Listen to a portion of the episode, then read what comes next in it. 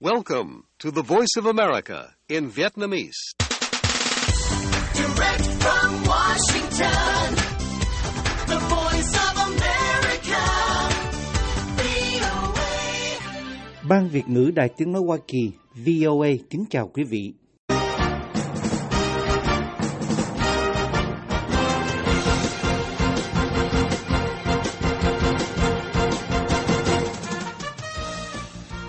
Trong chương trình thời sự quốc tế của đài VOA sáng thứ Tư ngày 1 tháng 11 năm 2023 giờ Việt Nam,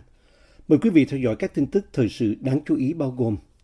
Israel tấn công các tay súng Hamas bên trong mạng đường hầm ở Gaza.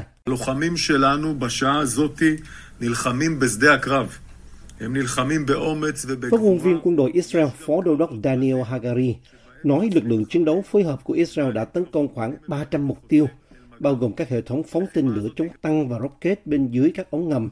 cũng như các khu quân sự bên trong các đường hầm dưới lòng đất của tổ chức khủng bố Hamas. Nga siết an ninh ở khu vực miền Nam có đa số người Hồi giáo. Мы должны четко понимать, кто в реальности стоит за трагедией народов Ближнего Востока и в других регионах мира. Tổng thống Putin đã không lên án những kẻ bạo loạn hoặc hành động của họ trong tuyên bố công khai của mình vào tối 30 tháng 10. Thay vào đó dành phần lớn thời gian để chỉ trích phương Tây. Tổng thống Ukraine nói vụ bạo loạn sân bay cho thấy Nga không thể có chiến thắng chiến lược được. Вони мобілізували всі сили, щоб спробувати не втратити захоплене в Україні, але свою територію. Tổng thống при Zelensky цьому nói vụ bạo loạn ở sân bay vùng Dagestan có đa số người Hồi giáo cho thấy Nga đã bị vấy nhiễm ngay chính trong lãnh thổ mình với sự thù ghét và suy thoái xảy ra lần thứ nhì ở Nga trong năm nay. Mời quý vị theo dõi thông tin chi tiết. Israel cho biết lực lượng của họ đã tấn công các tay súng Hamas bên trong mạng lưới đường hầm rộng lớn của người Hồi giáo bên dưới Gaza, sau khi Thủ tướng Benjamin Netanyahu bác bỏ lời kêu gọi ngừng giao tranh để giảm bớt khủng hoảng nhân đạo. Các đường hầm là mục tiêu quan trọng đối với Israel khi nước này mở rộng các hoạt động trên bộ bên trong Gaza nhằm tiêu diệt phong trào Hồi giáo do Hamas cầm đầu sau cuộc tấn công bất ngờ ba tuần trước mà chính quyền Israel nói là đã giết hơn 1.400 người. הלוחמים שלנו בשעה הזאת נלחמים בשדה הקרב. הם נלחמים באומץ ובגבורה. יש גם Phát ngôn viên quân đội Israel Phó Đô đốc Daniel Hagari nói, trong ngày qua lực lượng chiến đấu phối hợp của Israel đã tấn công khoảng 300 mục tiêu, bao gồm các hệ thống phóng tên lửa chống tăng và rocket bên dưới các ống ngầm theo chiều dọc, cũng như các khu quân sự bên trong các đường ngầm dưới lòng đất của tổ chức khủng bố Hamas. Phía Israel cho biết thêm rằng Hamas đã chống trả bằng tên lửa chống tăng và súng máy. Các binh sĩ đã tiêu diệt những kẻ khủng bố và chỉ điểm cho lực lượng không quân tấn công theo thời gian thực vào các mục tiêu cơ sở hạ tầng của khủng bố. Quân đội Israel nói. Các nhân chứng nói hôm 31 tháng 10 rằng lực lượng vũ trang Israel cũng ném bom Gaza trong đêm trong các cuộc tấn công trên không, trên biển và trên bộ, nhắm vào khu vực phía tây bắc của vùng lãnh thổ Palestine, nơi quân đội Israel đang hoạt động trên bộ. Hoa Kỳ và các nước Ả Rập đã kêu gọi Israel trì hoãn bất kỳ hoạt động trên bộ nào có thể làm gia tăng số thương vong dân sự và có thể gây ra một cuộc xung đột rộng hơn. Còi báo động không kích đã vang lên trong khu vực thành phố Iliad bên bờ biển đỏ của Israel hôm 31 tháng 10 và quân đội Israel cho hay họ đã bắn hạ một mục tiêu trên không bay đến gần. Không có mối đe dọa rủi ro nào đối với dân thường, quân đội Israel nói.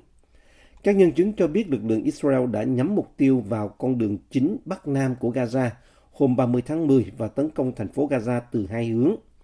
Israel cho hay quân đội của họ đã giải thoát một người lính bị Hamas giam cầm. Hamas cho đến nay đã thả 4 thường dân trong số 240 con tin mà Israel nói là đã bị bắt trong vụ tấn công ngày 7 tháng 10. Nhiều con tin được cho là đang bị giam giữ trong đường hầm.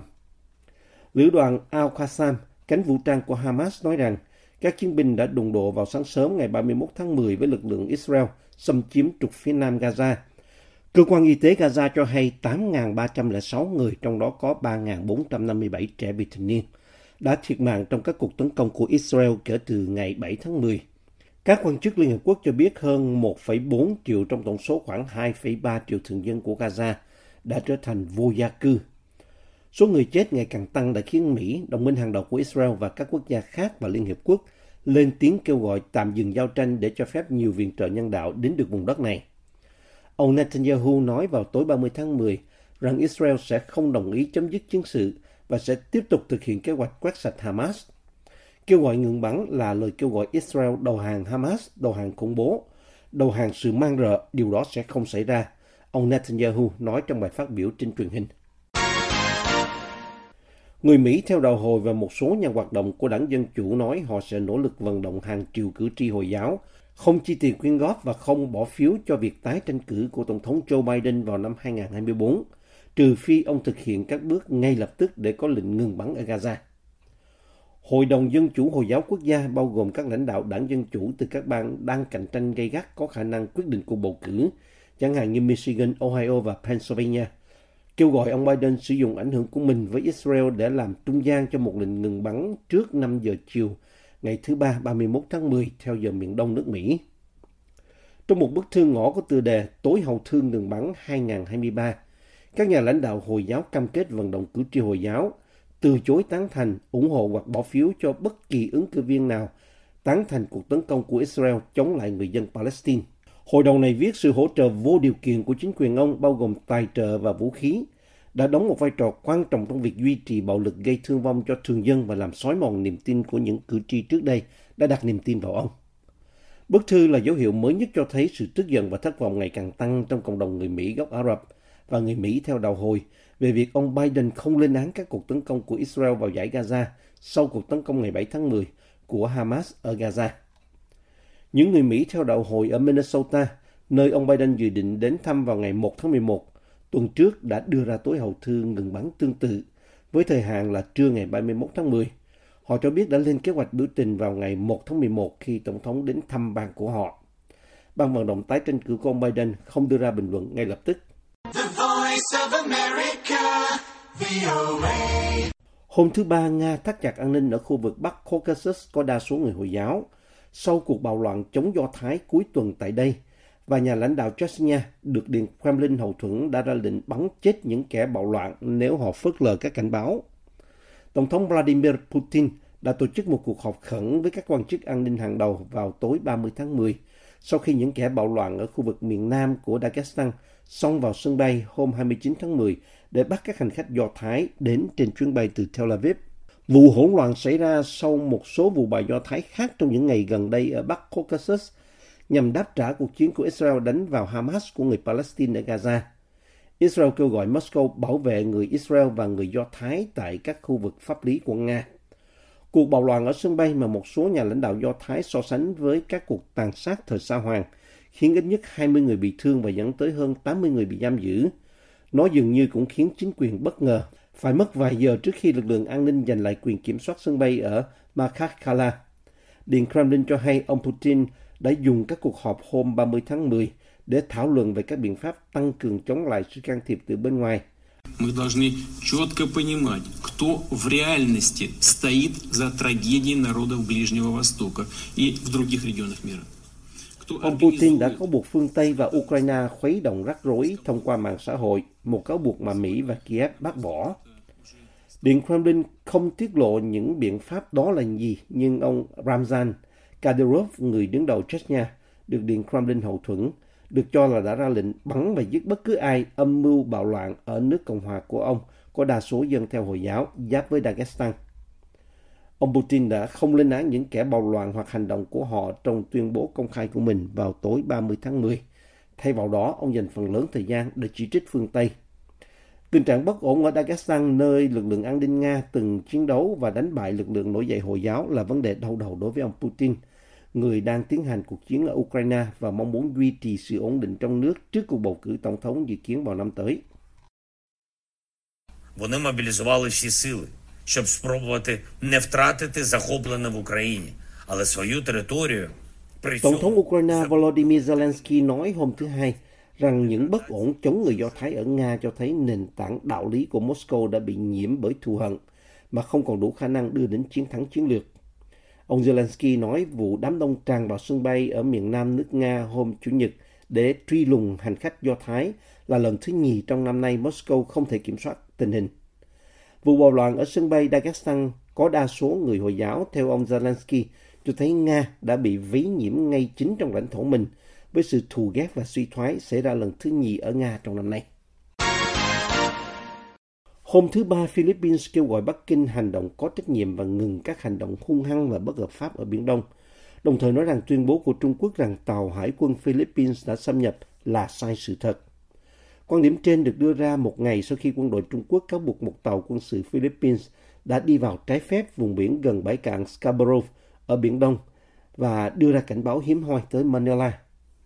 Mendel Aguila, người phát ngôn của quân đội Philippines nói không đúng.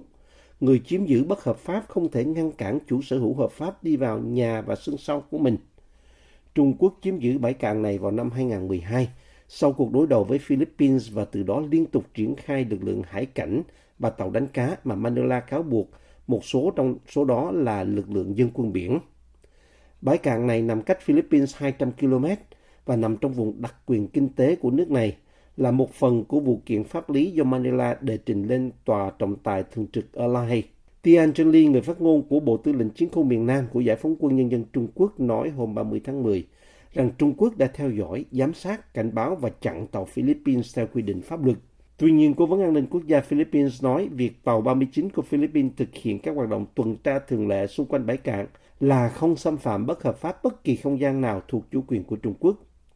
Ông Eduardo Ano nói trong một tuyên bố, Trung Quốc một lần nữa lại thổi phồng quá mức vụ việc này và tạo ra những căng thẳng không cần thiết giữa hai nước chúng ta. Chúng tôi kêu gọi Trung Quốc hành động có trách nhiệm, tôn trọng Công ước Liên Hiệp Quốc về luật biển và tuân thủ phán quyết trọng tài năm 2016, thúc đẩy trật tự quốc tế dựa trên luật lệ và chấm dứt các hành động hung hăng và bất hợp pháp ở vùng biển Philippines, ông Ano nói. Trung Quốc hôm thứ Ba đặt ra kế hoạch phát triển một khu vực thương mại tự do ở khu vực Tân Cương thuộc miền Tây Bắc, bắt nguồn từ sáng kiến vành đai con đường đầy tham vọng của Chủ tịch Tập Cận Bình, nhằm kết nối nước này với châu Âu thông qua các hành lang kinh tế. Các nhóm nhân quyền cáo buộc Bắc Kinh xâm hại người Duy Ngô Nhĩ, một dân tộc thiểu số chủ yếu theo đạo hồi, với dân số khoảng 10 triệu người ở Tân Cương, bao gồm cả việc cưỡng bức hàng loạt người phải lao động trong các trại tập trung. Trung Quốc phủ nhận mọi hành vi vi phạm nhân quyền. Việc mở cửa Tân Cương thành một khu vực thương mại tự do phù hợp với các kế hoạch lớn hơn của chính phủ Trung Quốc nhằm tăng cường kết nối cơ sở hạ tầng và thương mại xuyên biên giới trên khắp miền Bắc Trung Quốc, bao gồm các tỉnh Nội Mông và Hắc Long Giang, Cát Lâm và Liêu Ninh. Theo kế hoạch, dự kiến các quan chức ở Tân Cương sẽ có quyền tự chủ nhiều hơn trong việc ban hành các chính sách thu hút các nhà đầu tư nước ngoài từ các nước láng giềng trong số đó trừ Afghanistan – Tất cả đều là thành viên của dự án đầy tham vọng của Trung Quốc nhằm hồi sinh con đường tơ lụa cổ xưa. Các quan chức Trung Quốc hy vọng rằng việc biến Tân Cương thành khu vực thương mại tự do cũng sẽ thúc đẩy tham vọng sẽ có nhiều quốc gia thanh toán bằng đồng nhân dân tệ thay vì đô la Mỹ, đặc biệt khi thanh toán hàng hóa. 40 quốc gia trong liên minh do Hoa Kỳ lãnh đạo có kế hoạch ký cam kết không bao giờ trả tiền chuộc cho tội phạm mạng – và nỗ lực loại bỏ cơ chế kiếm tiền của tin tặc, một quan chức cấp cao của Nhà Trắng cho biết hôm thứ Ba. Sáng kiến chống mã độc tống tiền quốc tế được đưa ra khi số vụ tấn công bằng mã độc tống tiền ngày càng gia tăng trên toàn thế giới. Anne Neuberger, Phó Cố vấn An ninh Quốc gia Hoa Kỳ trong chính quyền Biden về công nghệ mạng và mới nổi nói với các phóng viên trong một cuộc họp báo rằng cho đến nay Hoa Kỳ là quốc gia bị ảnh hưởng nặng nề nhất, hứng chịu 46% các cuộc tấn công như vậy. Bà nói chừng nào tiền còn chảy vào tay bọn tội phạm mã độc, tống tiền thì vấn đề này sẽ tiếp tục gia tăng. Trong các cuộc tấn công bằng mã độc tống tiền, tin tặc mã hóa hệ thống của tổ chức và yêu cầu trả tiền chuộc để đổi lấy việc mở khóa chúng. Thông thường, chúng cũng đánh cắp dữ liệu nhạy cảm và sử dụng nó để tống tiền nạn nhân và rò rỉ dữ liệu trực tuyến nếu việc thanh toán không được thực hiện. Trong khi hàng trăm công ty trở thành nạn nhân mỗi năm, các cuộc tấn công nổi bật ở Hoa Kỳ đã xảy ra trong hai tháng qua nhắm vào nhà điều hành sòng bạc MGM Resorts International và nhà sản xuất sản phẩm tẩy rửa Clorox. Cả hai công ty vẫn chưa phục hồi hoàn toàn sau khi bị gián đoạn. Chương trình thời sự quốc tế của đài VOA xin được kết thúc ở đây. Hẹn gặp lại quý thính giả trong bản tin thời sự quốc tế ngày mai. This program has come to you from the Voice of America, Washington.